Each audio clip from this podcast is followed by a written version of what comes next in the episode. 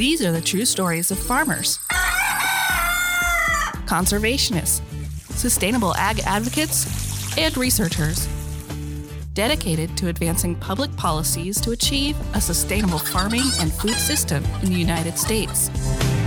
Find out what happens when people take action and start caring for the land.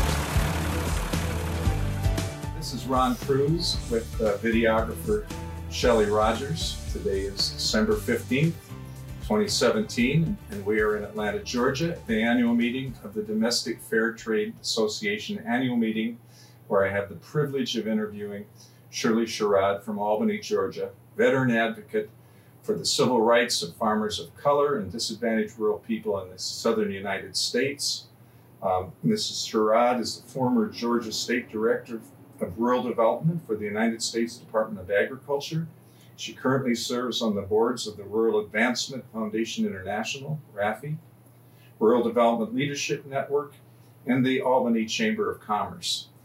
We are also joined for this discussion by Michael Sligh, longtime friend and fellow family farm advocate who serves as the Just Foods Program Director for the Rural Advancement Foundation International.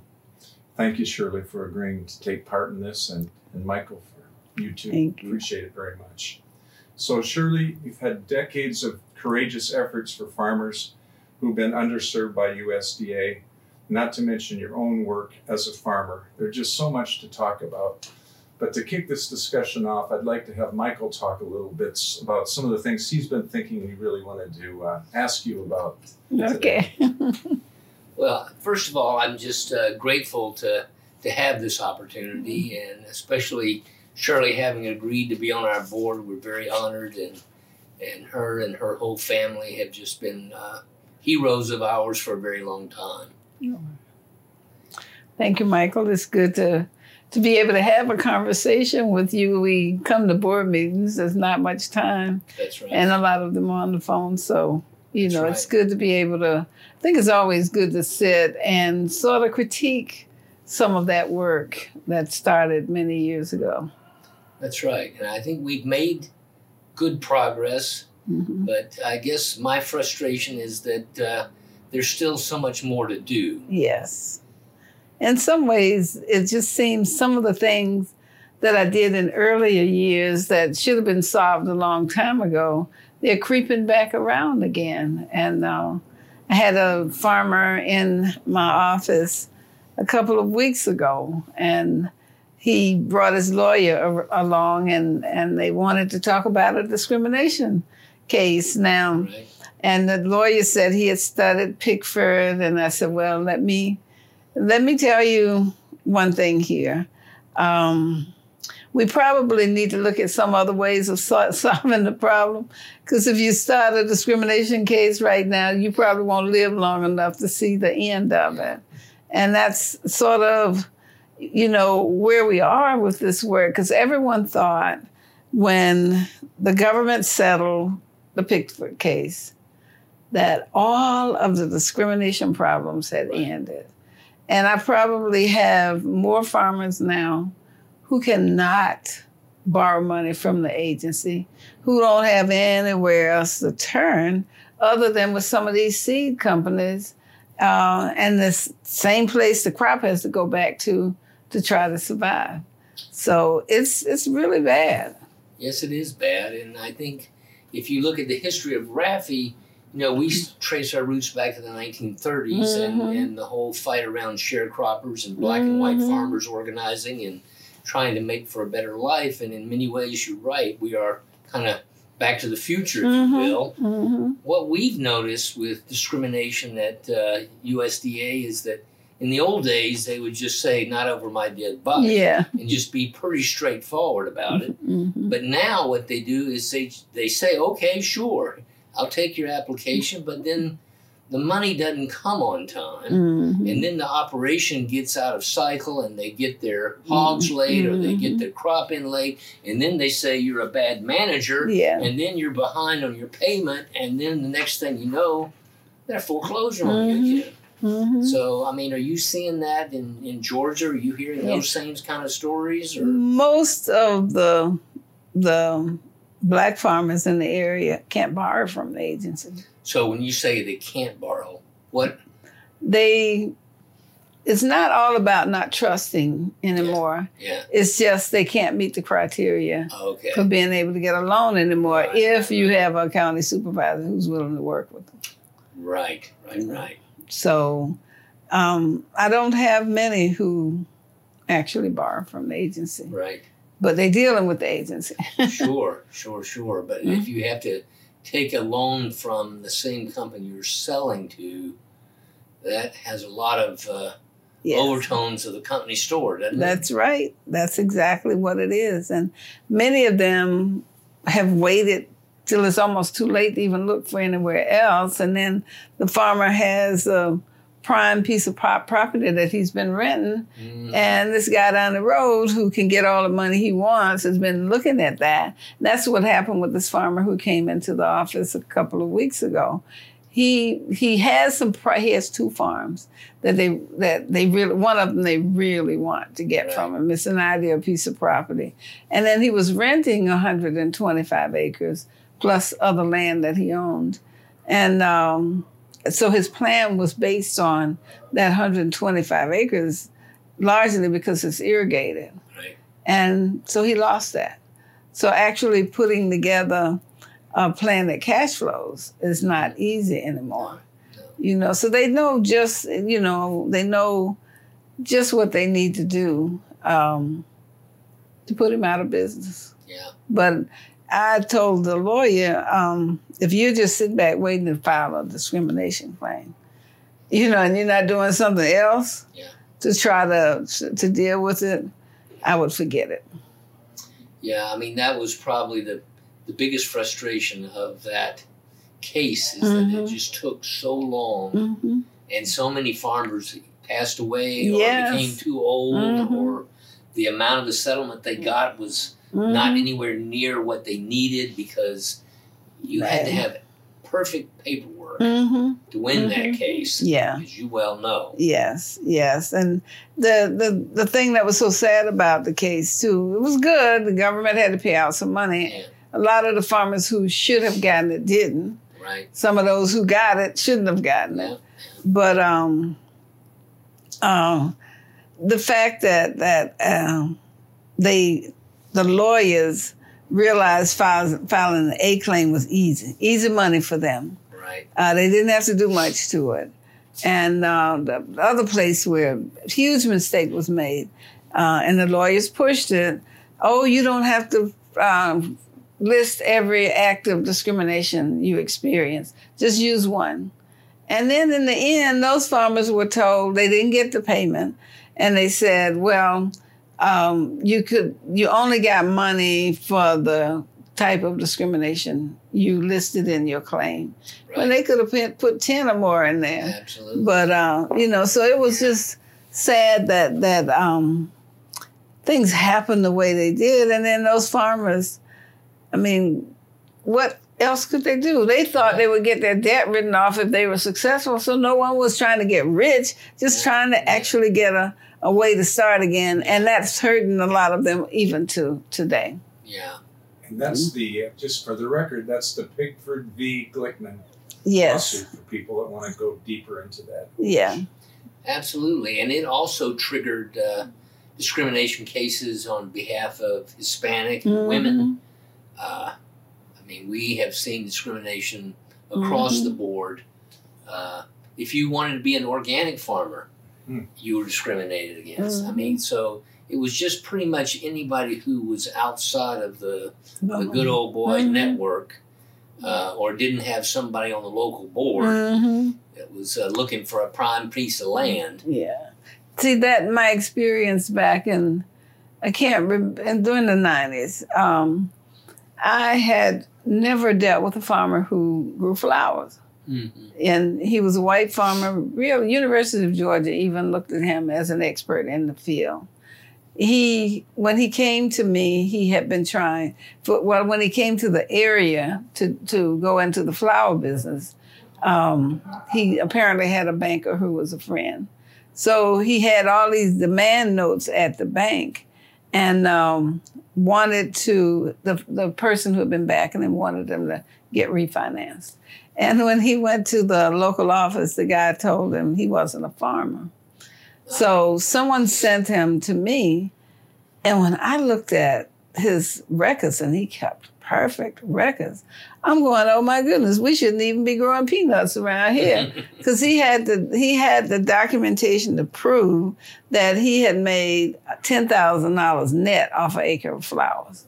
Yeah. And I'm thinking, wow, this is I'm right along with him now. We could make this the flower capital of the of the United Yeah. States. Yeah. And um, so I prepared his business plan, and he had, per- like I said, he had perfect records. His wife was working with him, and um, the guy denied him, saying he wasn't a farmer. Hmm. You know, so I called to the state office, and they were they knew that he was wrong with that. They said if he's growing the flowers he's selling, then he is a farmer. So he denied him the, again, saying he wasn't in a normal farming operation for Tift County, Georgia. You know, so we got past that one without having to go to a hearing. He he denied him again, saying his labor costs were too high. The man hired seasonal labor, you know, around Easter, Mother's Day, and all the big big days. He would make he would have to hire someone to come in to help and um, so they were not. I couldn't talk the state office into to um, you know supporting me with that one. We had to go to a hearing.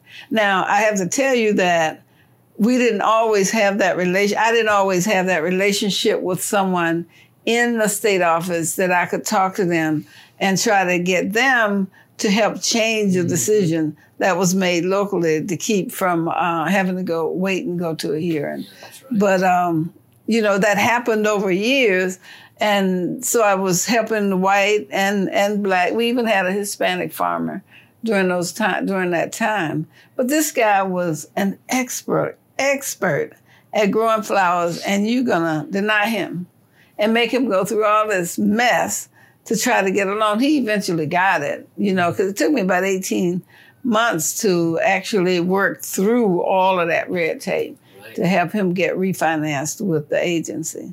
But um, you know, so it, it, that and what happened with the Spooners helped me to see that because I thought white farmers didn't experience that kind of Right. pushback, but it was working with those two farmers that helped me to realize is if you poor, you know, you you have a problem. If you're not connected, Yep.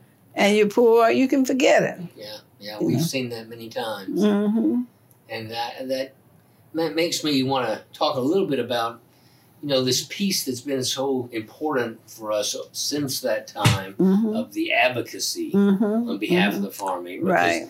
that we've been trying to figure out how do we pass those skills on to the next generation because Yes. if they don't have advocates hmm they're going to have the same problems we do You're right. So, You're right. Uh, do you have thoughts or ideas we've tried every way we can think of over in north carolina but uh, I tell you, Michael, I you know, I think I told you earlier today that I had to come to the realization that um, young people don't work the same way we did. And how do you how do you get them to understand that you can't do it all on the phone? You can't do it all on a computer where you're not interacting with the family and so forth and the people in the agencies. So that one is one I've been struggling with. And um, I try in different ways. Like the day when I was talking, I kept saying, for young people, Mhm. I'll try to pass on a lesson that I learned. you know, that's the way I ended up having to back away from the young people I'm working with and let somebody else young to try to help deal with the person who that that I can talk to and help try to pass some of those uh, so those lessons on. What I don't have time to do and wish I had time for right now is to get out in the field with them, you know, going into those homes to visit That's and right. talk with farmers. Yeah, the kitchen table was Mhm. always the place where we would sit down, hmm just get the shoebox out and go through it, Right. and talk to the family, and hmm see what they wanted to do, and just Yep. hear their story. Yep. They needed Yeah. someone to listen to them. You're right. And I tell the staff all the time, you know, I look at yourself as a resource for those people. I, I tell them how through the years they used to print the the foreclosed housing from VA in the in the paper print here out of Atlanta, and I would get it every Wednesday because the list was there. Not that I needed it or was trying to make a sale, but I didn't know who I would run into in one of those counties that needed that information. And with a VA loan, you didn't have to make a down payment; you just pay the closing costs Right. You know so it was a way to for someone who's trying to get a house you know. Mm-hmm. So I, I made myself a resource by trying to learn as much about everything as i can. And i told them when people really feel you care and they help you and you get and you're out there with them you can see other things that need to be done you can get all kind of backing for that. Because now they think you really feel the care that you have for for them and their operations. So now, how you get folks away from computers to make that happen is, um, you know, Yeah. You can't- get out in the field. mm-hmm, mm-hmm, Uh, I think that's an important lesson right there. mm-hmm. Yep, yep. Because, and then you begin to like it. So hmm you know, And and we found, and I guess you found as well, is that the best advocates that we've ever worked with were the ones who had gone through it themselves. hmm oh yes, You know, yep, mm-hmm, because then you know all the tricks. Mm-hmm, and you Mhm. know the language. mm-hmm, yep, yep, yep. So do you think that that's something that might come around in this next generation of of like the federation or Mhm. even at your new operation? Is that Yeah. uh, we're gonna have to find some someone. I know at Farm Aid they've been trying to talk about advocacy training. See, Yeah. we had good training true? in those early years, and, and so you had Farmers Legal Action Group and and the training manuals they put together Yeah. for us, you know, and they were always accessible. Uh, we need to try to get back to some of that because you don't just automatically know. But if you know you can pick up a, a phone and call Randy Yeah. or you can call someone else, you know, and um, to really be helpful. And see, there's one thing that was happening during those years um, that I was working. I couldn't reveal it back then, um, but it was such a good uh, help for the organizing we were doing. So we had the opportunity to get a grant from USDA. And they told me to work with five count bars in five counties who were having problems. That's all they wanted me to do. But I'm an organizer. Finally, I got some money that I can bring on a couple of staff people. And uh, so there was a What Works conference USDA was having up in Vermont in March. And I remember snow was still on the ground. Um, they told me I had to talk with these two people, one from Washington, one from Georgia state office, about this grant. It was like $100,000. 88, I think, was the year. And uh, so as I sat down with them while there to talk, I just, they telling me how this is going to work and how we're going to work together to help these farmers. And I, I would stop them and say, wait, wait, wait, wait. I said, you're trying to tell me that Farmers Home Administration is going to work with me to help a farmer and not against me? And they would say, yeah, and go on to, I did that three times. And the guy from Georgia said, now, surely it hasn't been that bad. I said, oh, yes, it has. So the next meeting was held in the state office in Georgia. And um, so the state director, um, we talked about it. He asked me about different off- offices and whether or not I was having any problems there. But I think the guy who was in Vermont from Georgia made up his mind he was going to show me it could be different. The number of complaints went down because I would call him every time I ran into a problem, and he didn't know, his coworkers didn't know. He was actually helping me to solve some of the stuff. It was a crazy thing. He taught me um, the ins and outs of that farm and home plan, you know, and where they look, what percentage of expenses to income That's and right. where that number should fall and all. Just taught me so much that I ended up teaching to the Federation staff in the other states. You know, so I had that going Right. to, to combat some of and deal with some of the racism that was going on in the in the area um, and not have it all get bogged down in waiting months for hearings Right. right. you know Yeah, so. I mean, if you can avoid that, that's the better outcome because the farmer just wants to get a loan. Mm-hmm. right Yeah. yeah so you know there were a lot of things and i couldn't tell anybody i couldn't tell i didn't want to i didn't want his coworkers to know that he was really helping me Sure. Absolutely. you know And you know, part of the irony of that period was that you had black farmers being denied a loan, so therefore they couldn't be successful, and you had white farmers who had been being given too much money, yeah and they ended up going bankrupt. Mhm. So I mean, wow that's the irony of that situation is that in both cases, uh, these farmers Yeah. were going out of business either by discrimination against them or by encouraging them to take more money than they really needed to. Mhm, mhm. Get bigger, get out. Yeah. Yep. Yeah. Yep. Yeah. In the case of new communities, we were we were denied, and um, and doing and putting together the case, our Pigford claim, Yeah.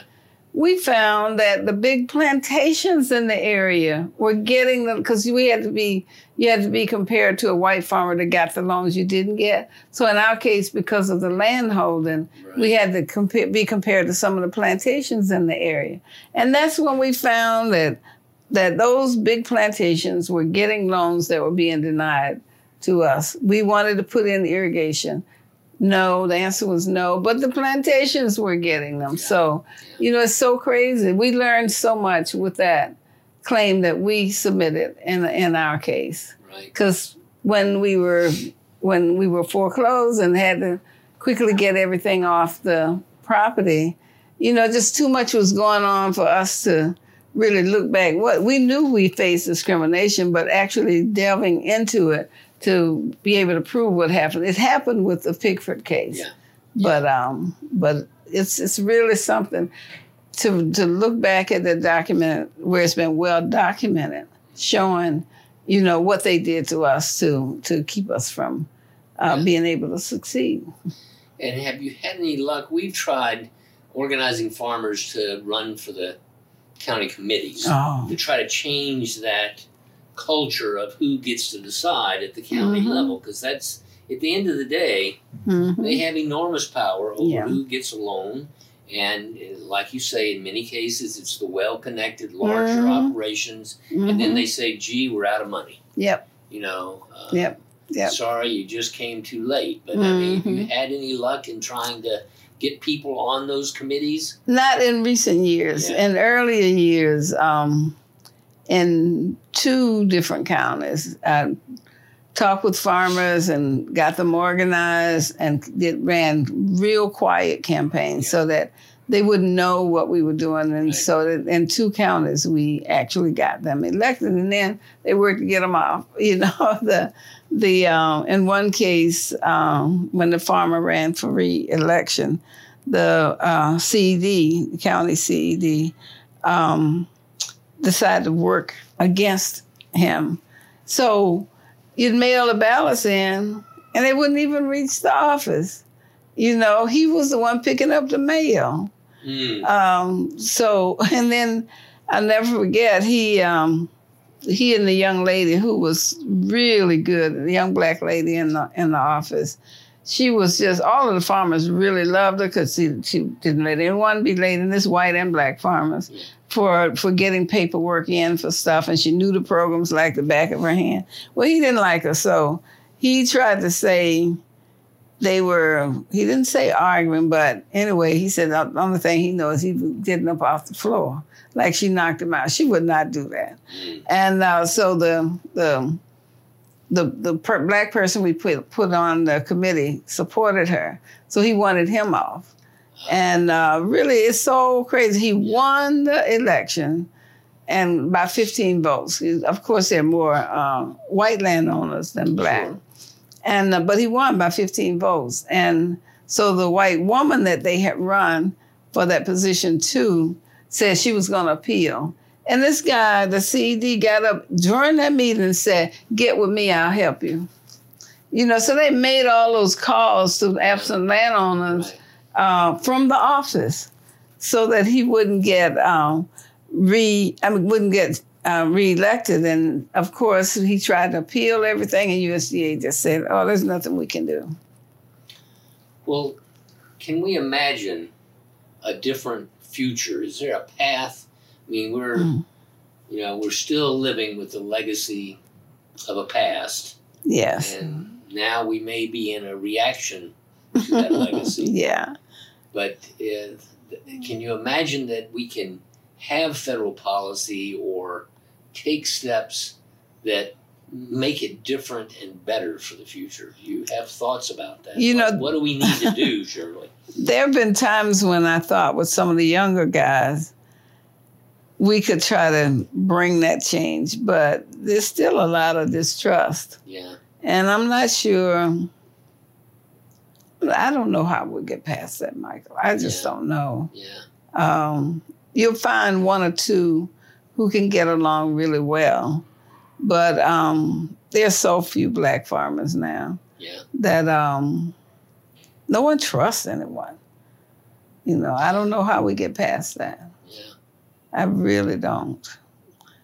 And more was done in the earlier years to really try to help bring some of that to an end. You know, in the Federation, the problem we had, though, is that um, white farmers would come into the office for the help, but they would, you can't get them to attend a meeting with, with anyone. And I'm sure that goes back to some er, things that happened in earlier years. I know we've had a lot of uh, white people in Baker County to come up to us and say, you know, we knew what happened to your father was wrong, it was bad, but we couldn't step forward because we would have been targeted too, you know. yeah. So, Well, but, but the excuse of the just following orders is mhm, not enough. It's Yep. just not enough. And, mhm. um, at least I think I'm hearing some hopeful ideas of kind of bringing back the kind of community dialogue Mhm, where we talk about racial equity in an honest way among mhm. different generation and different races. I mean, do you think that that could help? I mean, particularly for a new generation that doesn't know hardly any of this past. Yeah. I mean, you know, the if you take the, com- uh, New Communities Project, this is that's part of what we want that place to be used Yeah. for. yeah, To you know, a place with a slave history. right. You know, what better place than to try to do some healing Yeah, together? Where, and I've said to to black and white people in the areas when I was at you at rural development. Uh, there's a Miller County, Georgia, and um, they've done some stuff there. But I, I've tried to say to folks, so we have the civil rights history, we have the Civil War and slave history. Um, why can't we build on that? You know, where we highlight all of it, that's right. and uh, people, tourists would love to come in, and we can't get companies to come in, but we can use that history if we both understand, you know, because it can't be a one-sided thing, that's right. you know, and and and and white people really need to be able to discuss white privilege, Yeah, and and we need to be able to to listen to some things that that that's hard for all of us to to deal with and then see if we can now place that over here and try to build together you know and not let that keep us from being able to come together. But you know with this new administration now really trying to seems bring misunderstanding Mhm. and bring back racism it's going to make the job even harder you know but maybe, maybe with the fire getting hotter a little bit, maybe, yeah maybe there's an opportunity. You're right. hope, you You're know? right. You're I mean, right. Sometimes it takes. What what is the old saying that uh, you know when it really gets bad, Mhm. sometimes the best in people step forward, hmm Yep. and maybe Yeah. that's what can happen. Yep. Yep. You're right. You know, when when all the black people were in the same boat, whether you were a doctor, lawyer, whatever, we were in the you couldn't eat in restaurants, you Right. couldn't stay in hotels and all, then this was a, a good mix to be able to come together to force change. That's we right. did it. That's right. You know, so if we were willing to, when we were all in the same boat, it was easy to do it. That's right. Because everybody faced discrimination. That's right. Then a few people came outside of that. They could buy the things they needed to buy, and then they felt like, and they moved, could move to the other side of town, and all of a sudden didn't uh, really work to continue forcing the change that needs to be forced. But we, we've learned lessons, Right. you know. Yeah. That was our experience with the Mhm. United Farmers Organization. We had black and white and Native American Mhm. farmers all working together because they had the same problem. Mhm. But as soon as we passed that Credit Act, Yeah. they all went back to their corners. Yeah. it. They got taken care of and they weren't going to Yeah. cooperate. and it was beautiful the way the groups worked together. I remember when um, when Farm Aid had the Farmers and Ranchers Right, Congress. that's You right. know, um, I remember organizing farmers in South Carolina and Georgia, and That's the right. delegates um, went to the Congress together and acted as a group. That's right. You know, those two states. Um, I can't remember the makeup, but it was pretty near. Um, um, didn't probably had a few more black farmers than whites, Mhm. but we had a, a good number of white farmers there, and they acted as a group. That's right. And uh, if we could get the organizations to pull together more, you know, we were all. It just seems we were we were together more in training and That's so right. forth. And I guess that was because of flag. Yeah. and a land common- laws. A common problem. Mm-hmm. Mm-hmm. Yeah. So it's gonna take some of that though Yeah. to bring the That's change right. that we need. I don't know how we put it together again. yeah. Well, I was thinking one thing I wanted to, I mean, this has been a good discussion and um, the, uh, uh, something that I think could get more attention and that young people would probably appreciate is the whole new communities effort. And I was Mhm. thinking uh, earlier today when I saw that wonderful Arc of Justice film, Mhm. what was really motivating uh, people, uh, as young people you were, to Mhm. really take that approach of thinking more in terms of cooperation and even more even communal uh, Mhm. thinking uh, and because i think young people are interested in that you know, Yeah. especially when it looks like it's so hard to get started in something like farming now Mhm. with the land prices being high and all of the difficulties Mhm. i just don't think that's a dead idea Yeah. Yeah. See, when so civil rights movement, we've we've gotten we got to the point where we could uh, ride on the bus and not have to sit in the back and all of the rights. So um, so do you just stop, or do you keep looking for and pushing for more things that can bring the change that's needed in communities? Um, we chose to keep moving forward with it, and so. Um, but then you'd have these cases where people being kicked out of the homes they were in because they sent their child to um, to integrate the white school, or they went downtown to try to register to vote, and all. Um, so, I, I'm, what I'm saying is the things we were still having to deal with um, that you could look at and say mm, maybe discrimination, maybe not, but but you know the system uh, was designed to keep us down. So you start. That's what I. That's why I tell organizers, you know, the young people, when you're out there with the people, and and you you have the the attention of the people because you're also helping them. Then together you come up with ideas to to keep doing things to move forward, and uh, so. Um, so ideas, you know, everyone can contribute to something, um, something good. and and that's how it comes about. It doesn't come about because Shirley Sherrod said go and do this or that, but sitting around talking, you know, you'd be amazed at what comes up. And then you keep talking about it, then this is something we should try to pursue. And it can lead to, to, to things that are good for the community and good for the area. We don't do enough talking. That's why when that stuff happened to me, and I'm talking, I can't remember, it wasn't the president. One of, you know, we as as black and white people, we don't talk much together. You know, one of the tactics I used when I started organizing farmers, most of them didn't talk. They they show up at a feed place or somewhere and stand at the back of the truck and talk. But just to sit down in a meeting and talk. So I started pulling farmers together. I had some, um, they call them vistas back then, and um, had 15 counties 15 slots, no, 17 slots, 15 counties.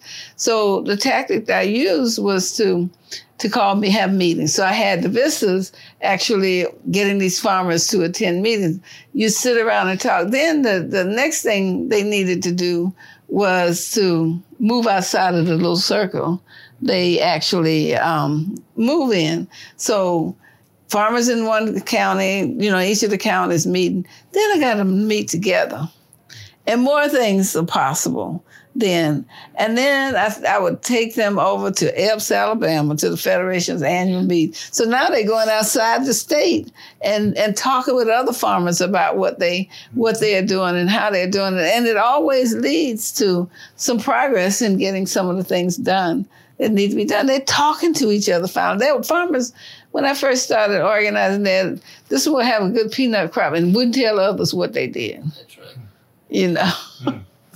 Mm. That's right. Mm-hmm. Well, I'm thinking too of uh, as you were talking there um, from Minnesota, and and I'm sure it's not. I know it's not limited to there, but we've got an issue of of with immigration in this country, mm-hmm. Um, especially uh, like in where I'm from. I think it has the second largest population is Somalis coming. Mm-hmm. Yeah, another set of tensions around there Mhm. require, and there you have the religion thing coming into it on mm-hmm. top of it. So another another challenge that we're we're facing there too. yeah. If we would talk to each other, then you get to know me. I would get to know you. And where in some situations I wouldn't want to work with you because I know you well and feel I know your heart, then we can figure out how to move forward together. But we don't. We rather keep these prejudices tight and it doesn't allow us to get out to to interact with people we don't know. Mm-hmm.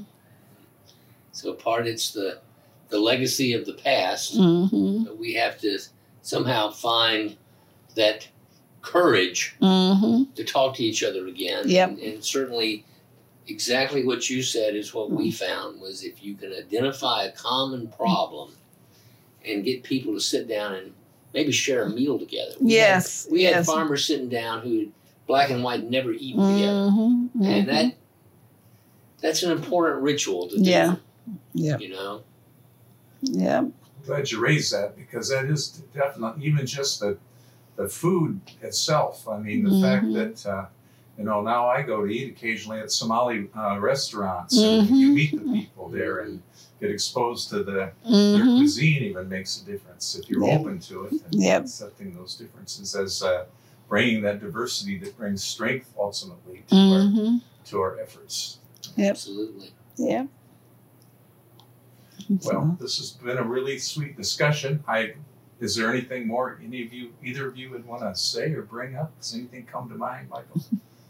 Got any parting wisdom, Shirley? I'm not so sure. oh, yes, you do. But, uh, But I think both of us could probably come up with some things based on the work we've done yeah, the last 50 years, Yeah. you know. yeah, yeah. yeah. I was so impressed. I got to go to the Federation of Southern Co-ops, the 50th Yeah. anniversary. What an inspiring gathering that Yeah. was to see Yeah. what's been accomplished. And Mm-hmm. I've heard you mention before in a conversation, you two, and the, that you got through the difficulties. That that hasn't all been smooth Oh. sailing and Not at all. Yeah, because at one point we thought the organization wouldn't survive. That that was somewhere.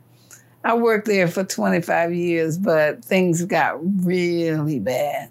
Hmm. And um, I came on after they had gone through a rough period, and then we had more rough periods. But here we are, you know, many, many years later, and it's still there. And now young people basically have it. That's right. That's Mhm. right.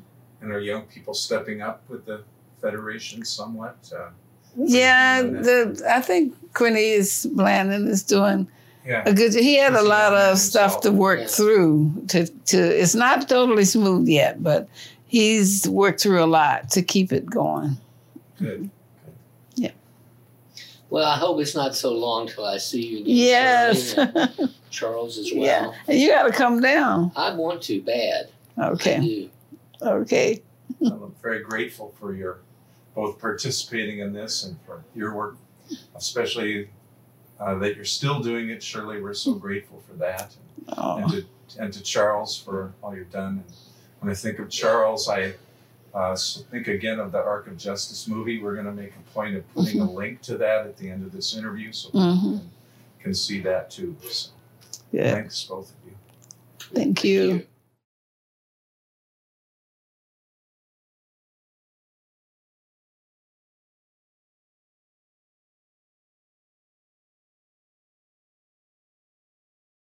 Um, the singing you heard there at the end, well, the beginning and the end, with my husband and Emory. My husband was one of the uh, founding members of the Student Nonviolent Coordinating Committee.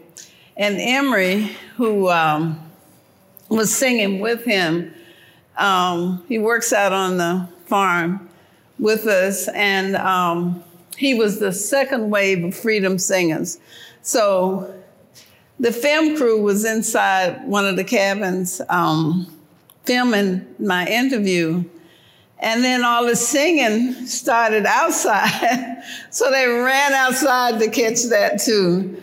But, uh, you know, Emery makes up a lot of songs, and, and um, he and my husband would often sing uh, some of the freedom songs from the earlier years. So good to be, good to be here with you share a little more of um, the work that we have done through the years. I should tell you that my husband came to Southwest Georgia. Um, he was the first field secretary for SNCC and chose Southwest Georgia to do his work.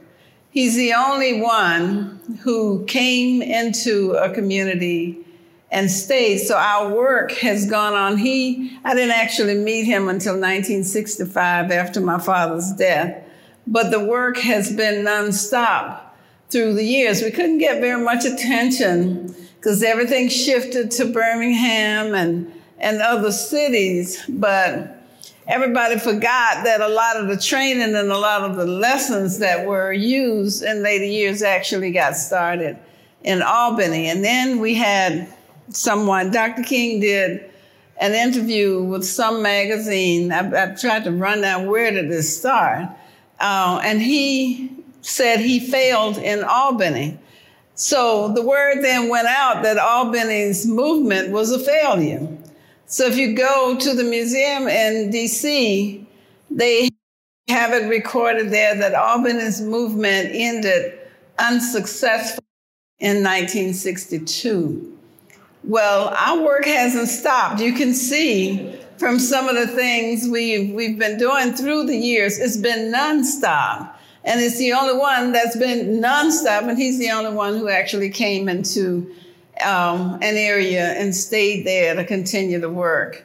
Um, so we're finally getting a little attention. A few groups have come through, and they, I guess that plantation, uh, even though I was against the plantation with that big 13,000 foot antebellum house, uh, it has brought more attention to some of the accomplishments of the of the Southwest Georgia movement here in later years. So, um, you know, I grew up on a farm. And the last thing, if you had asked me back in 1965, what do you think your life's work would be? I probably would have said a teacher in the North because I had no intention. See, we picked cotton, we did all that backbreaking work on the farm. We, our family owned the land that we um, we had. My grandmother's family, we still have it. My grandmother's family um, located there. I'm not sure when, but I know that I found them in the 1870 census in Baker County sharecropping with the goal of buying land. And they actually worked together to help each family member uh, get the land that they had. And I've, um, you know, I've talked to my uncles and so forth in later years, and it turns out my great grandfather, um, they referred to him as the judge. So anytime there were disputes in the family, he said what would happen and everyone would abide by. So they really worked together to acquire somewhere between four and 5,000 acres of land with membership being in individual's name and not being held uh, as one piece, but all there in the area. I didn't grow up with white people in my community. Um, you know, the only time we would interact with some of them, well, we had this terrible sheriff. You would need to look it up. Baker County, Georgia, it's still known as the, the state of Baker because they didn't abide by anybody else's rules. Uh, and we had these terrible sheriffs. Um, before my lifetime, it was Claude Screws. And there's something he did that impacts us today. He lynched a black man, and the strange thing is an all white federal jury actually convicted him not of murder, but of depriving Bobby Hall of his civil rights. So he appealed it all the way to the US Supreme Court, where um, the the um, I guess I'm am I doing something wrong here? I hear some feedback. Maybe I'll stand back. He um, his conviction was overturned, and um, the justice who wrote the opinion said because he was he was charged with depriving Bobby Hall of his civil rights, you had to prove that um, as he was murdering him, he was thinking of depriving him of his civil rights. So the whole issue of proven intent came from that case. They talk about proven intent a lot when Bobby, when um, the guy out in uh, California was beaten, uh, Rodney King. And they even use that a lot. Uh, Bobby Kennedy did during the um, civil rights movement as a reason to not um, do what we expected them to do legally to help deal with situations. And then later, the gator, he wanted to be known as Gator, as an alligator, and made us sound like an alligator. He killed a number of black people, and there was just nothing we could ever do, even though you had these large plantations there. Um, Ichauway Plantation was owned by Robert Woodruff, 33,000 acres. Um, Pineland Plantation, owned by the Mellons, and you'd have presidents coming in to hunt on these plantations from time to time. Yet the gator had us where you were afraid to just about go anywhere. Um, and then people could, he had a speed trap. I thought until my incident with USDA in 2010, I thought it was just black folks. So I'm sitting there talking with some people from Miller County, and they were saying, no, you had to have money to ride through there. Um, so we grew up with that, with these sheriffs and, and really terrible situations. So it was it was good for us to be able to stay in our little area, you know, and farm and so forth, um, and to support and support each other. Uh, so I grew up thinking, this ain't going. I'm, I'm getting out of here. As soon as I get out of high school, I'm leaving. I'm going. I was applying to schools in the north because I didn't want to take a chance on meeting my future husband in one of the schools from the south because I didn't plan to live my life in the south. Um, we, my father didn't realize what I was doing. He would have been happy. And there were five girls. He and my mother kept wanting a son and every time it was another girl. And then finally, during my senior year of high school, he convinced my mother to try just one more time for this son. And my father didn't live to see him because um, he was murdered in March of 65, and my brother was born on June 6th of uh, 65. But so I was in, I couldn't tell my folks that I didn't want to live in the South. They would not have been happy about that, especially my father. Um, so that was my little secret. And um, but on the night of his death, I I prayed that I could do something. I knew I couldn't. One thought was get a gun and go kill the man. I I, I couldn't even fire a weapon, but my father tried to teach us to do it one day, and my sisters were just shooting. And as soon as he put the gun in my hand, I started crying because I'm just afraid of guns. But anyway, um, on the night of his death, I made a commitment to stay in the South, which is not what I intended to do, and devote my life to working for a change.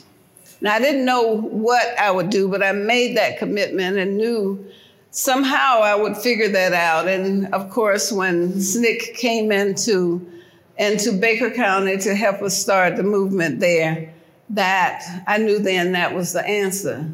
So I made a commitment to the area, not just to Baker County, but to the area.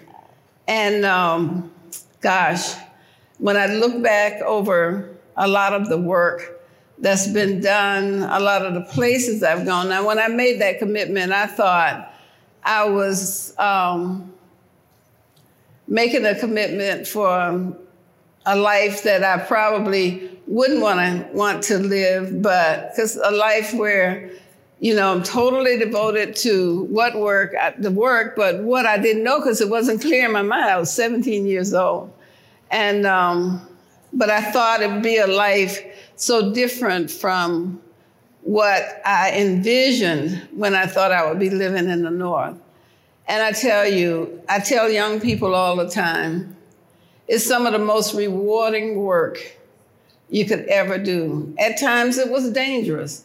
Um, one Saturday, I was just pregnant with our daughter, and all of the folks working with us in the area were out distributing a newsletter that um, we would prepare. And um, I stayed at the house, and young guy, he Grady was maybe eight, nine years old. He stayed there with me. He he felt like he was our our son.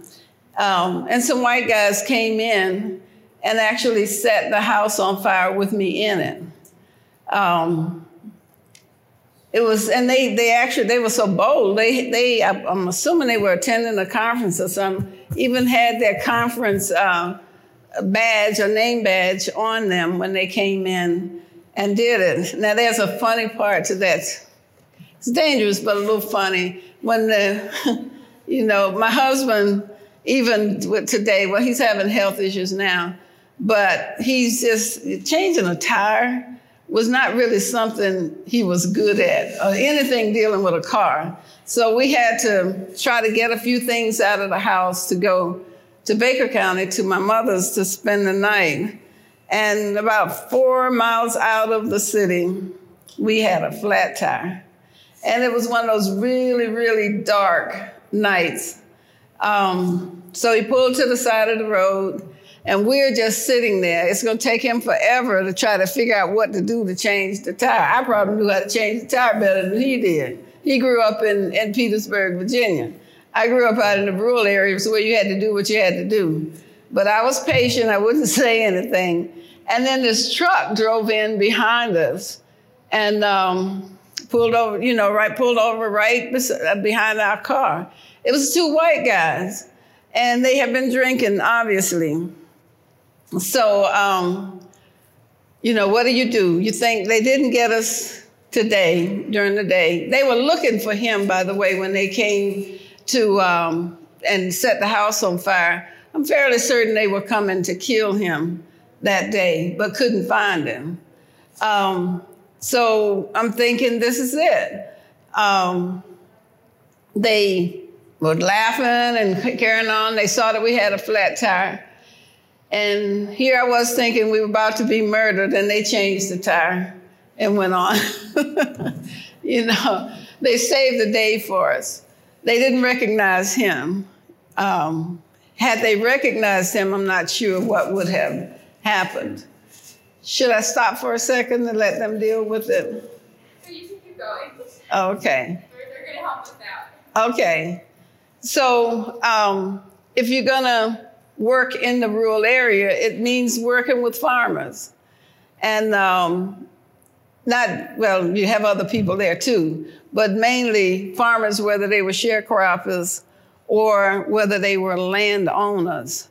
Um, and I say to people now, you know, rural, I know, because that's where, I, you know, I spent so much time there doing that work and getting from my father's, my father and my grandparents the lessons of owning land and how we needed to be thinking and what we needed to be doing. I look back, I've, I've pulled on those through the years as I've worked with farmers, um, not only in Southwest Georgia, but across the South.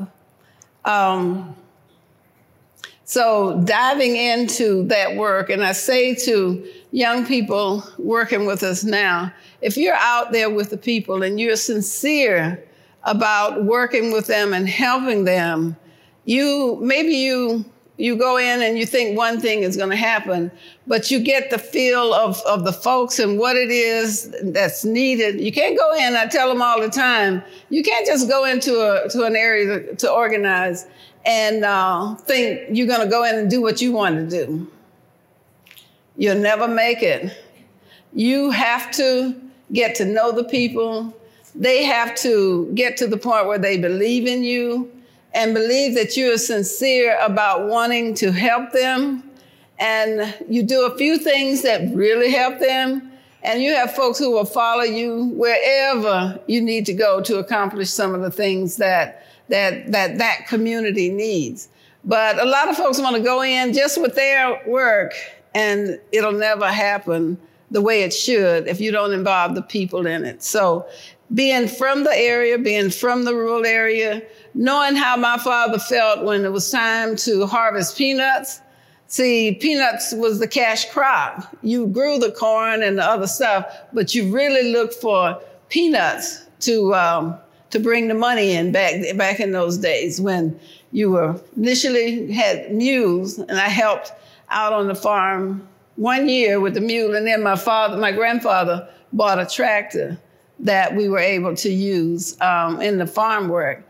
But you know, you can understand the pressure farmers were under, not being able to borrow, getting a little money to try to make it work, and then having to harvest what's going to feed the family the rest of the year. Um, but anyway, you get that when you when you work with people. I, I can remember days when I probably worried about a farmer's uh, crop more than they did because I did their business plan. And then I knew what they had to come in with at the end of the year. So I, I would help design training that they needed to try to get the results that were needed. And then actually developing co op. I have to tell you, the first co op I organized was in Baker County, where I'm from. And all these guys had been my father's friend. And I thought, this is going to really be tough because um, they knew me from a baby. so one of the things they wanted to do was feed a pig, feed the pigs. And the, the, the hogs we got from the Heifer Project were actually delivered to West Georgia. And we had to go up to West Georgia to pick them up. But leading up to actually getting the hogs, I'm trying to say to them, you have to be willing to be trained in order to get these hogs. Oh, we know, we know how to raise hogs. So I tried and I tried. They didn't want to, but the hogs were coming and they actually came in. And um, they decided that three farmers would get five sows and a boar each and then pass on two for one. So, as bad luck would have it, the guy from the Heifer Project came the day after the hogs were delivered. And these guys had chosen the farmers who would get the initial hogs. We went to the first farm, the conditions were terrible. We went to the second farm, the conditions were terrible. The third farm, that farmer had actually bragged in the meeting about being, he, he said, I got my hogs on concrete. And he's all this. So I almost said to the guy as we were riding to the third farm, You're about to see the best farm. I'm so glad I didn't do that. I am so glad. We got there. He did have them separated from his other hogs. So he's explaining. He said, You see that puddle of water out there? And he said, That's coming from my kitchen sink. Okay. there was glass everywhere. You know, he put them in a pasture with all this broken glass. And then he said, he's so proud of what he had. He said to the guy, uh, You want to see my other hogs? Of course, he said, Yes.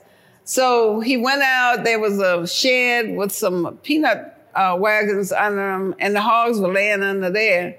And uh, he kept, he tried calling. He had feed. They didn't move.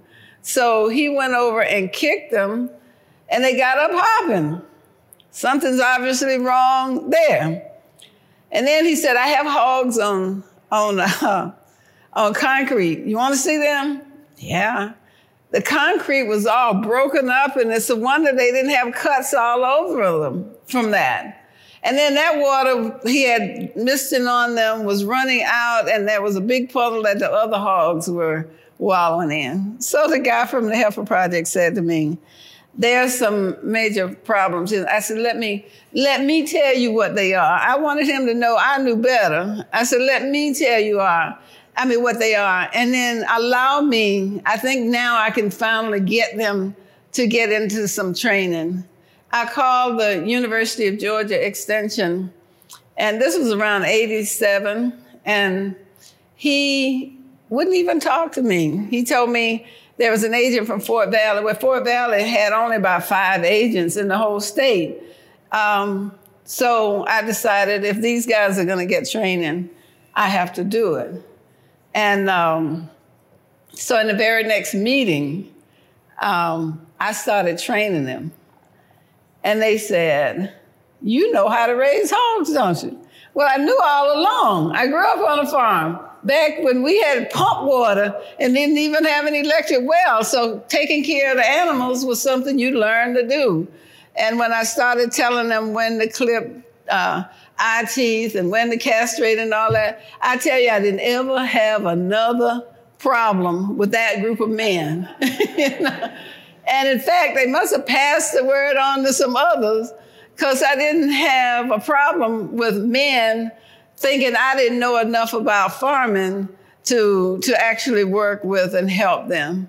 But um, so you saw on the film where um, there was there were lots of problems with people who sharecropped.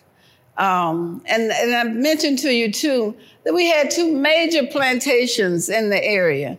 Woodruff, his name is all over stuff up here, but conditions on his 33,000 acre plantation were terrible for black people. So trying to deal with that, and even at Pownham, where the Pownham plantation owned by the Mellons, the, the horses barn was better than any house any black person was living on in, you know, on his plantation. Um, so while working with all that and seeing people get kicked off the land, I should tell you too, my sisters, I graduated that year, but my sisters integrated the, the white school and um, just took some terrible, terrible um, they didn't beat them, but they would put tacks in the seats and and do all kinds of things, and then signs all up in the school saying another coon gone, referring to our father. You know, so we were dealing with all of this, but knowing that we couldn't stop. You know, you had to keep fighting to make it better um, for others, for ourselves and others through the years. Um, but anyway, um, developing, I've, I've, started trying to add some other stuff and, and forgot why I was telling you some of all of that. But, um, oh, why we created new communities. So, as you saw on the film, when um, we, we decided something would have to be done because you go to mass meeting, here's another family that's been put off the land, and somebody else where you got to try to help find a place for them to stay and a job. And that's why in 1968, we got the funding to send eight people to Israel to study the kibbutz. And um, we, they came back and we started having meetings. They came back in June and um, we started having meetings in July of 68 and, um, and created new communities. Um, we, and then immediately got an option on 6,000, it said 5,735 acres, more or less. They were taxing us based on 6,500 acres. We say 6,000 more or less. And see, we talk about the fact that the land was owned together uh, as a land trust, but we don't talk about the, the, the way we designed it so that it, we talked about how we work together. We, the, each area, we had committees to deal with each area farming, health, education, economic development. And um, people, different individuals um, volunteered to work on different areas. And you don't hear about all of the others simply because once we couldn't get the money that was denied us um, by, by the government, but Lester Maddox making the decisions, then farming was what we started doing. We couldn't, we had even, we chose the villages where villages would be located. And just to give you some idea of the size, it's about, it was, we had about much land as the state of Rhode Island, Rhode Island has. That's how much land it was. And uh, so we planned every phase. Uh, where industry would be, industry would locate. We had a railroad that went through with a spur onto the land uh, what kind of health system, what kind of education system we would have. With the farm, we operated with the farm committee. We had a farm manager, but you you would come and we met every Monday night, the farm committee, and to make decisions. Everyone understood you could question anything we were doing in the farm committee. But once we were out there working, the farm manager had the last word. You know, we could discuss it once we got back the next Monday night, but that individual had the last word on what we were, would do and what we, would, we were doing.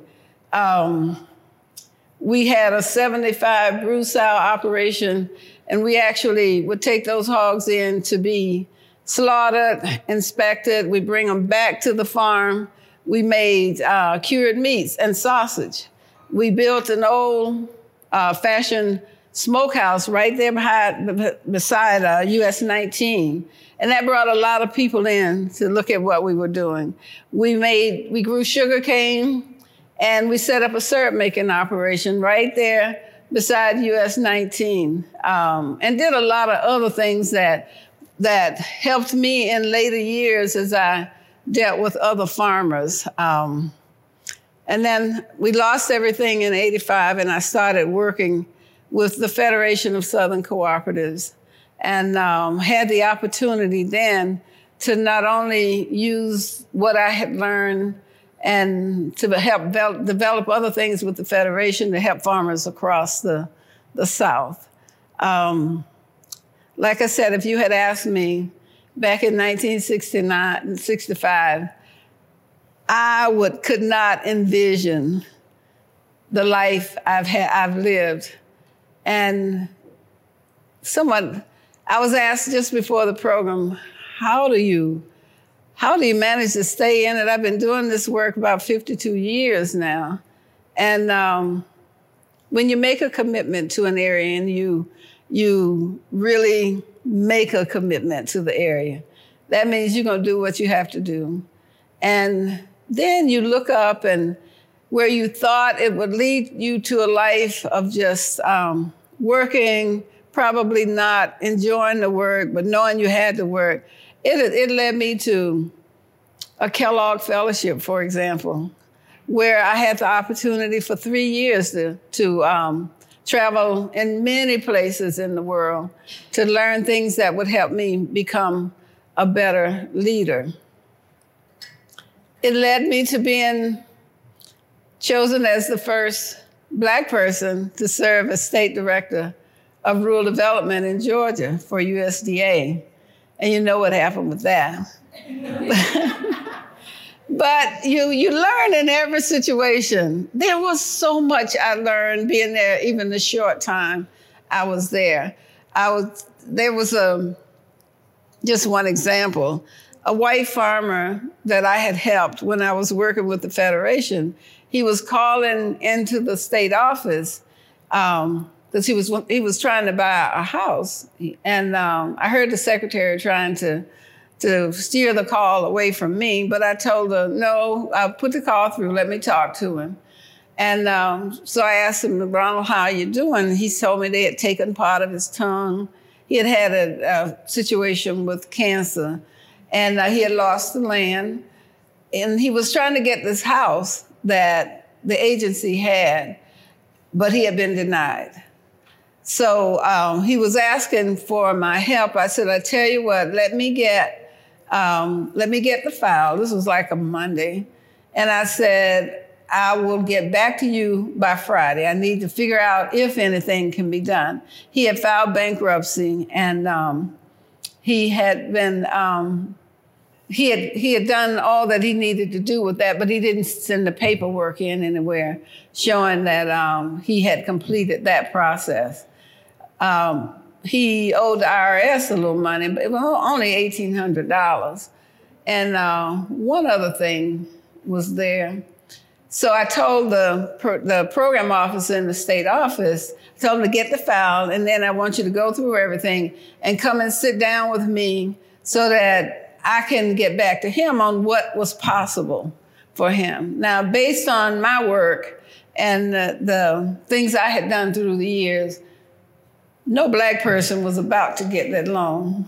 And I wouldn't have gotten the information that I got in trying to deal with that case. So by Friday, the program officer still hadn't come to me. I don't know why it took him so long. And I told him, I said, I need to leave by two o'clock on Friday. So I need this before I go because I want to call Ronald.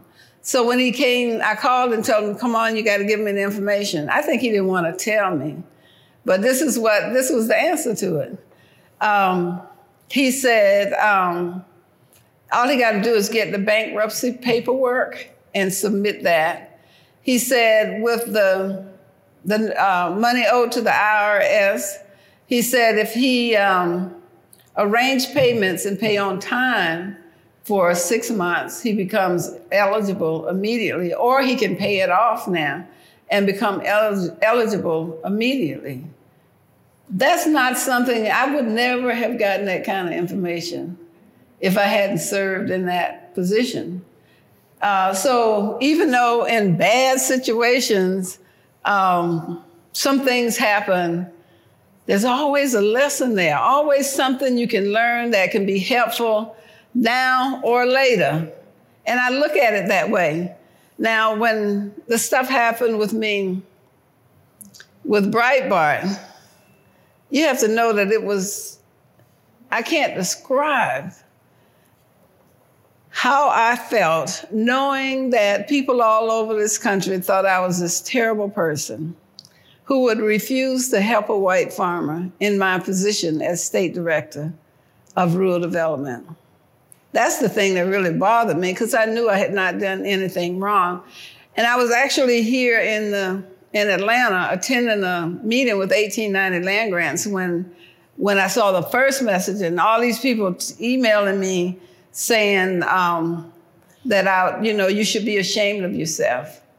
Um, and I, I, emailed back. This was like Thursday before the Monday everybody knew about. And I immediately sent all of that to Washington asking for help. And um, I didn't, you know, me, I'm thinking people are going to do right by you. And all the time they were figuring out how to get rid of me. I didn't know that until that Monday. Um, but, y'all don't know. Well, I guess I'm telling you that I've been on the civil rights trail since 1965. And even though I told um, the woman I was dealing with that um, you haven't heard the last from me, you know, when they, they initially said, um, we'll put you go on uh, administrative leave, but that only lasted about 45 minutes. And uh, they, I was there. I should tell you this other little thing. I'm not going to keep going on, but, but uh, when I went to work for rural development, those individuals, you know, there was a reorganization of USDA in '96.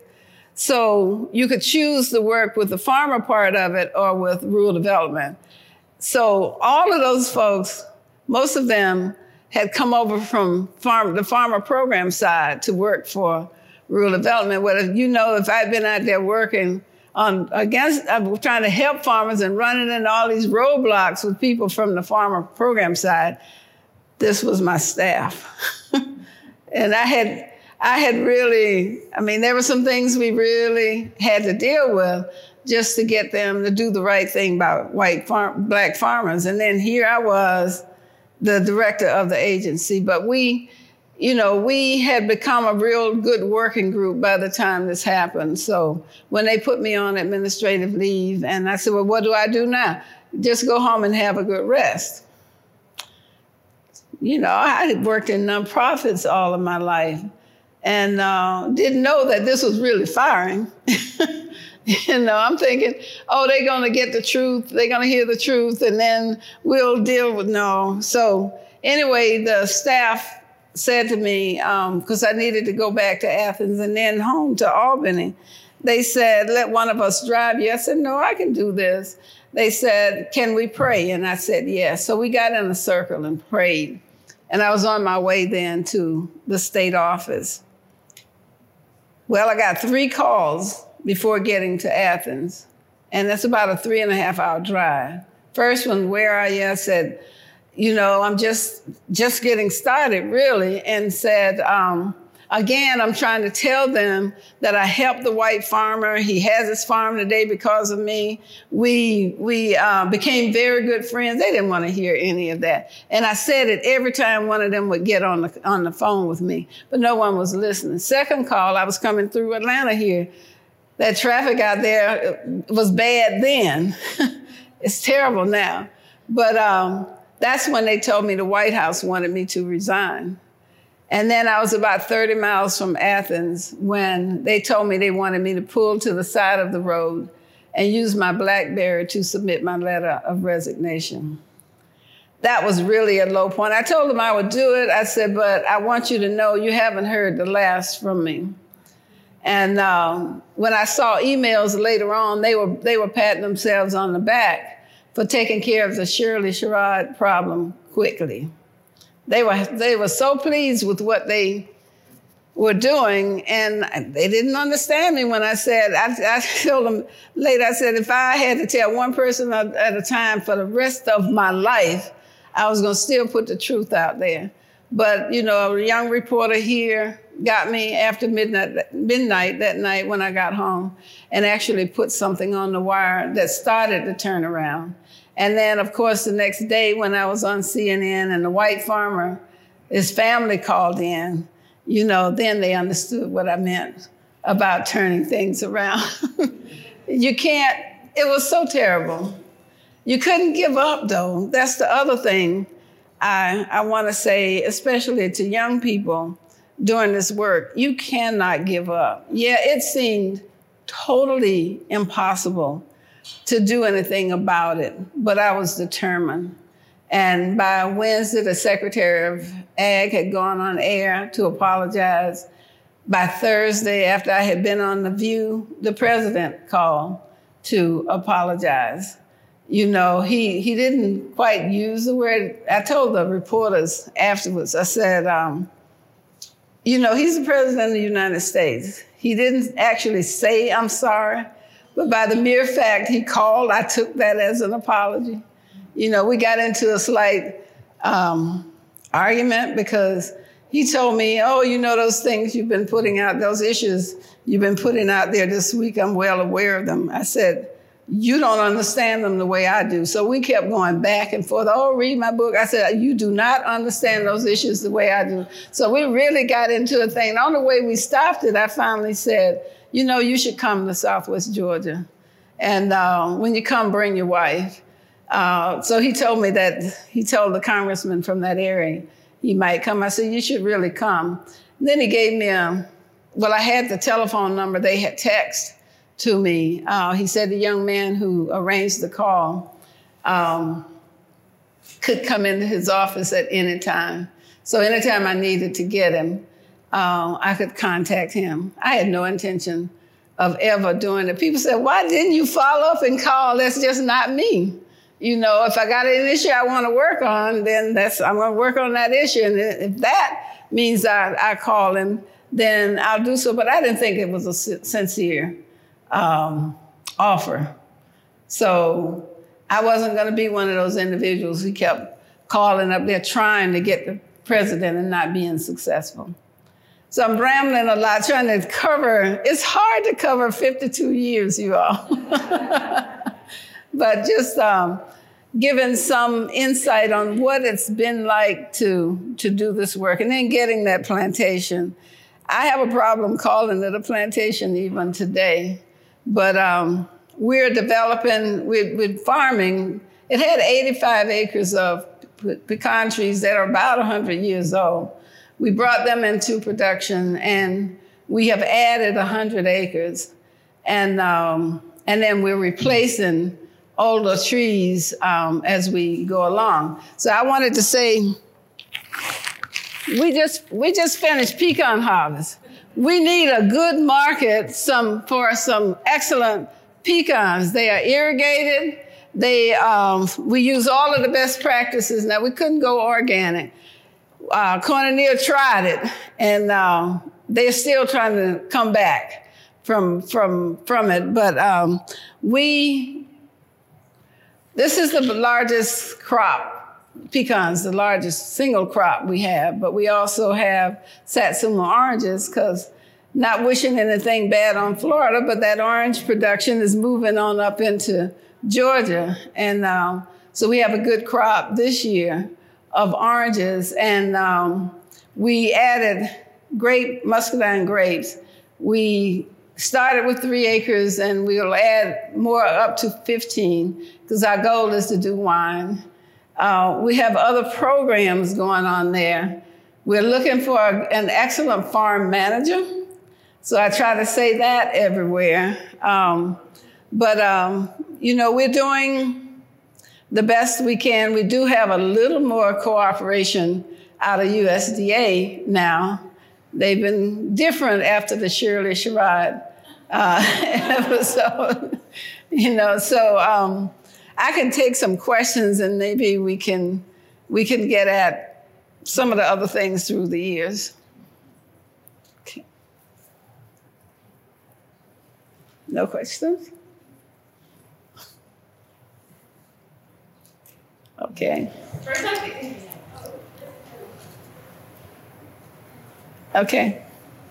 I would like to know more about the families who were at the original um, community mm. and whether any of them are able to now join you now. Actually, the offspring from some of them are involved. Um, one of the things when we got the payout from um, the lawsuit, we gave, there were 16 families at that point toward the end who stayed until the very end. And uh, we gave each of those families $100,000 from uh, the money received from the lawsuit. And um, a couple of them, um, some of the children who grew up at New Communities, the original New Communities, uh, serve on the board. They're, they're adults now. And then others are involved in various ways we don't have the land um, to actually build those villages like we see. We had 6,000 acres, and now we're 1,638 acres. And that's a prime piece of property because our property comes right up to the city limits of Albany. We've had um, we had we we look at it as a place look at it as a place for healing as well. So we decided to have blessing of the land ceremony. We, we were looking at just one. So we brought together the Lower Creek Indian tribe that's in um, Grady County, Georgia. We had white people, black people, uh, Hispanics. I think there were a few Asian. We had a good mix of people in trying to bring all of us together um, and do a blessing of the land. The Lower Creek Indians were the first inhabitants of the area. So um, Chief McCormick decided, because during our planning process, we have a wooded area that's called, they gave that name to preserve. We have the farming area, and then we have the area up around that antebellum house. So she actually thought we should have three blessing of the land ceremony. So we started with the first one. And uh, we, we have a copy of an ad from Dec- well, the, the sale was December the 29, 1859, where the original owner had died and his son had the land for seven years and then he died. So they were selling the slaves and other parts of the land. We decided we wanted to try to locate descendants of those slaves who were sold. We know who bought them and all. And all this was happening so quick. So, but the we the historian who who did um, a quick history of that land actually found right away one of the families um, that that um, where the slave person was there, and then um, the father of the children she had. Anyway, Judge Herbert Phipps uh, was the chief judge of the Georgia Court of Appeals. His great great grandmother was a slave there, and his great great grandfather was the overseer. And when you look at his assets before slavery ended, he owned about five slaves. Um, after slavery ended, he actually married Mary Jane, and they had a total of eight children. And Judge Phipps, Judge Phipps is um, part of that family. We want to do more on looking for the others. Uh, there's so much we want to do, but we have to get something that's profitable uh, going on there. Um, New Communities in, in 2016, we don't remember why we made New Communities a 501c4. That means you can't um, donate and get a tax write off. So we created the Charles Sherrod Community Development Corporation in 2016. And it has a program, it's through a grant, where we're actually helping people in Southwest Georgia to try to get better housing, to develop um, businesses with business and developing business plans and so forth, and uh, working with youth uh, in the area. So, any other question? Or comment, tell us some, tell us something we can do. There's a 85 acre lake on the property, and it goes dry. It, when we are in a major drought, it it goes dry. Um, climate change has made it happen twice since we've been there, but the fish come back. Um, the lake is beautiful when it's full of water. Um, they told us the previous owner of it. Um, he he invented the system for paying for fuel at the pump. So he had a lot of money, and you can see it. That he spent three million dollars just restoring that house, that big house you see there, and he built cabins on the lake. Um, he tried to plug those uh, sinkhole, those sinkholes with with uh, um, cement. They told me at one point he had about thirty cement trucks out there, but they just pop up somewhere else. That's what he didn't realize. Okay. I had a question. I was just curious. Um, you know, I think the film really showed how clear that the reason that black-owned land has decreased so much is so related to the way that the government has discriminated against those farmers. But I'm curious, in your experience, I know you speak to many different groups, but how much do people really know that? How much do people really understand the reasons that, you know, the percentage of land owned by black farmers has, you know, it's about 1% right now, and it wasn't always like that. I don't think most individuals get it. They, you know, we tend in this country to blame people for not doing the right thing. Um, but in our case, when there was a drought, first year we didn't really go to Farmers Home because they had blocked all other federal money. We we had OEO working with us. They funded uh, the planning process. We had 500 families ready to move on to the land. We had chosen where the communities would be, how the housing, where the house, what kind of housing, and so forth. And Lester Maddox put an end to that by saying that no federal money could come into the state um, to our project. Um, you don't know what that did to what would have been a major um, project for the area, not just Lee County, Georgia, had we been allowed to keep going. You know, so you would you would tend to blame the black farmer for not doing the right thing, and therefore you lose your asset. But it's been just just imagine, uh, and a lot of people talk about now said with weatherization. Well, all of the white folks got the the money, and then by the time we get there, they say it's all gone. You didn't get the information. So by the time you figured out how they were repairing all of their houses, and then you go to try to get it, it's gone. You know, and it's just it just happens. And we have to move past that to get to to keep working to do what we need to do. But you know, by 1910, we had over 15 million acres of farmland. And can you imagine what that would mean today. Now, a lot of it didn't happen simply because of discrimination, but just like with new communities, when the farm manager and my husband went there to talk about getting an emergency loan, like all farmers were doing, the guy said, You get it over my dead body. And he could say that and mean it, you see. So we're just helpless in that. So you you end up losing. That was one 6,000 acre chunk of land you know, that we lost, but you can't give up.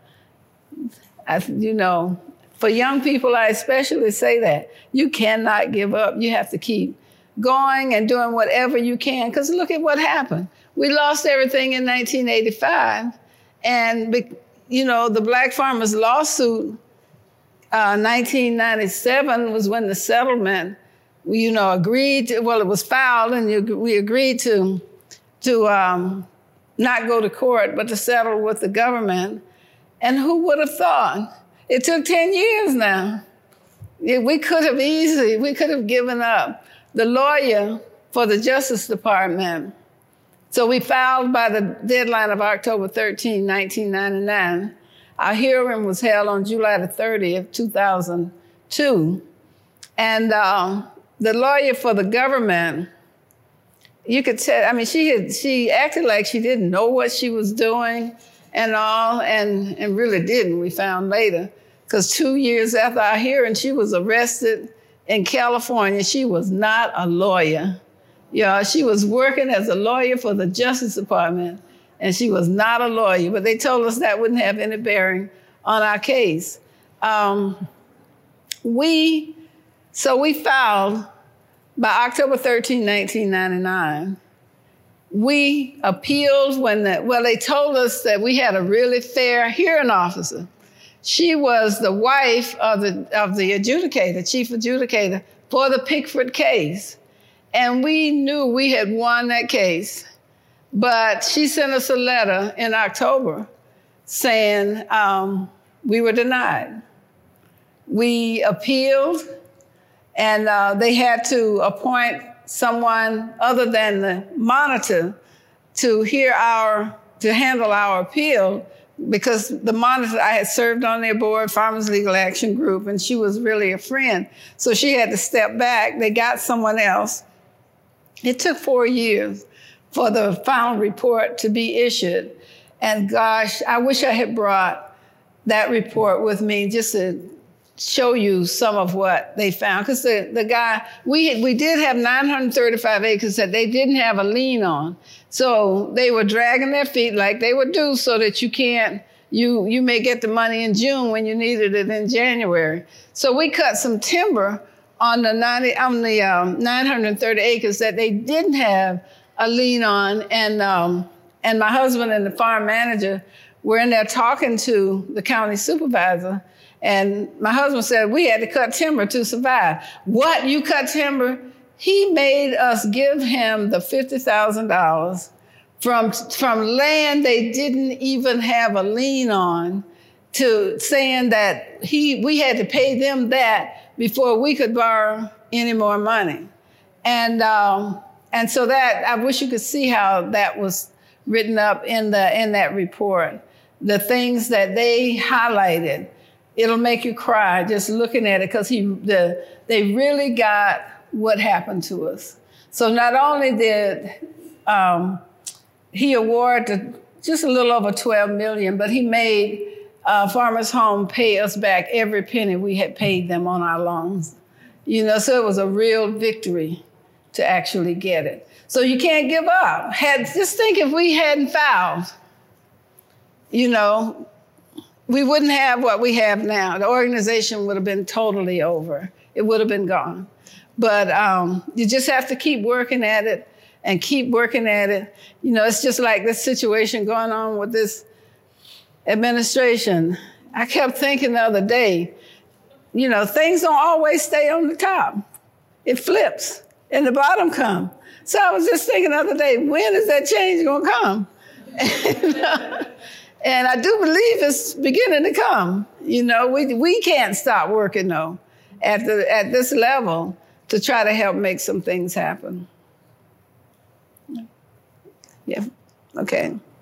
Thanks. I'm a farmer here in Georgia. I'm just curious if y'all have any kind of, I might have missed this, but y'all have any kind of like um, consultation services or like step-by-step guides on uh, specifically like the nitty gritty nuts and bolts of uh, aggregating parcels into one land trust and how you manage a transition like that or just forming something like that from the ground up? Do you have any sort of uh, like, consultation services? It's so sad that we've been working so that we haven't done some of the things we need to do with writing and putting stuff like that together. We can share our experiences, but we really have not written the history of new communities. And that's not a good thing because uh, we did create the first community land trust in this country. I was actually in a meeting in New York one day, and the lady sitting beside me was from uh, Tennessee. She was from Appalachia. It was either Tennessee or Kentucky. And she said that they created the first community land trust in the country, and I couldn't believe it. You know, so I actually came after her and I said, We created the first community land trust. I know those folks were confused as the devil, but we did create the first community land trust. But, you know, hopefully we'll point, because my husband's, my husband, he'll be 81 in about three weeks, and uh, his health is, is not the best. Um, really need to, we need to share, you know, some of what we did and how we did it and why we did it with um, in you know in writing. So that um, and documents we did lose a lot of stuff. When they put us off the land we um, we have another nonprofit the southwest georgia project for community education. That's where we do a lot of the training.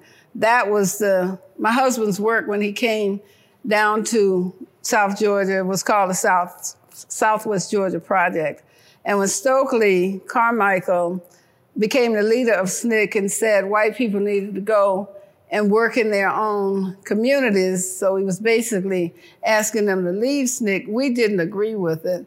Because at the time we had about 25 students out of Union Theological Seminary in New York. My husband got his master's there and recruited heavily from Union, so we didn't agree with it. And um, so we just um, incorporated the Southwest Georgia Project for Community Education. So that that's why I can say that work started in 1961 and continued today and will continue to go on. So we do more of the training there through that organization. This has been part of the National Sustainable Agriculture Oral History Archive, produced by Ron Cruz, available on the Minnesota Institute for Sustainable Agriculture website. The podcast was made possible by the Center for Rural Affairs.